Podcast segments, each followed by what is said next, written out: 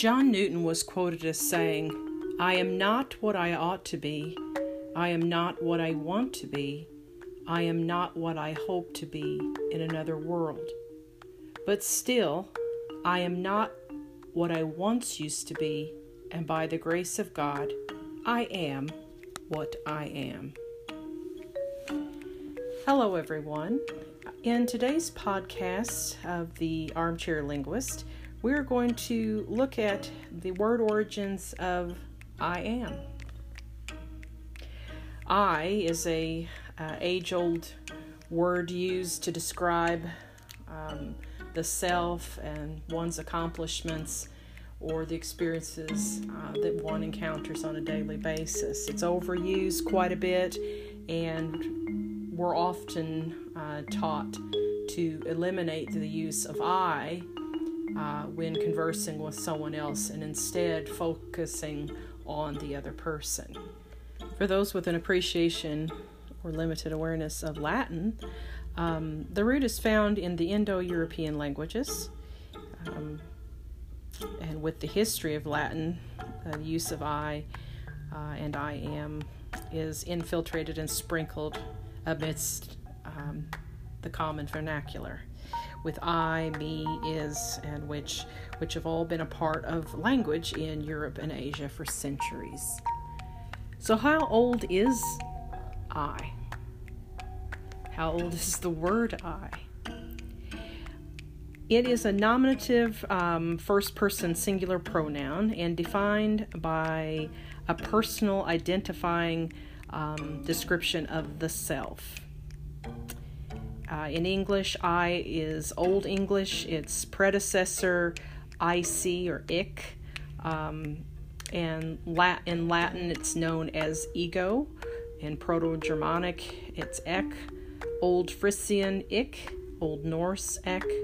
Norwegian, egg, Sanskrit, aham, uh, Danish, jeg, in Old High German, i, and more modern German, ich, Gothic, ich, spelled ik, um, versus German is ich, uh, in Greek, ego or ego, Russian, ya, Arabic, ana, and Scottish Glaswegian I.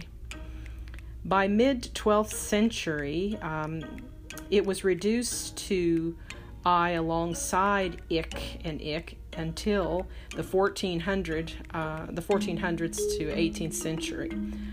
It's interesting to note that the small i did not include the dot on the top um, of the vertical line initially uh, until 11th century Latin manuscripts um, used it as a means of a distinguisher. It began as a diacritic and then switched to a dot with Roman fonts. Now, interestingly, the use of I am, um, the word am, has a Latin root in the word to mean love. And you have am, uh, amat, amor.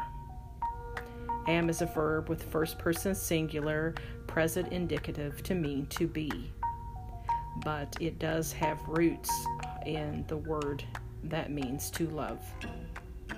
Old English roots uh, eom or eom means to be or to remain.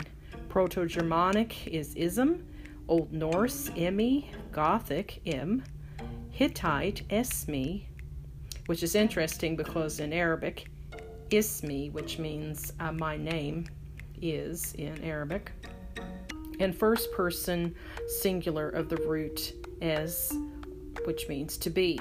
The S or ES root to be remained until the 13th century when it began to express um, to mean existence or to come to be which is interesting because a lot of um, terms are I am what I am, and the Latin phrase ego sum qui sum, which means I am who I am, I am that I am. And it's commonly um, used in the Bible to refer to Yahweh or God, and even the comics um, dating back to Popeye, who said, I am what I am. If you enjoyed today's podcast, please hit the subscribe button, share it with your friends, drop me a voice record, or follow me on Twitter at uh, Armchair Linguist. And uh, you can see the it in the show notes, and I will be happy to answer any questions or um, do a podcast on another uh, linguistic topic or etymological um, topic of your choice. So. Thank you again for listening and have a lovely day.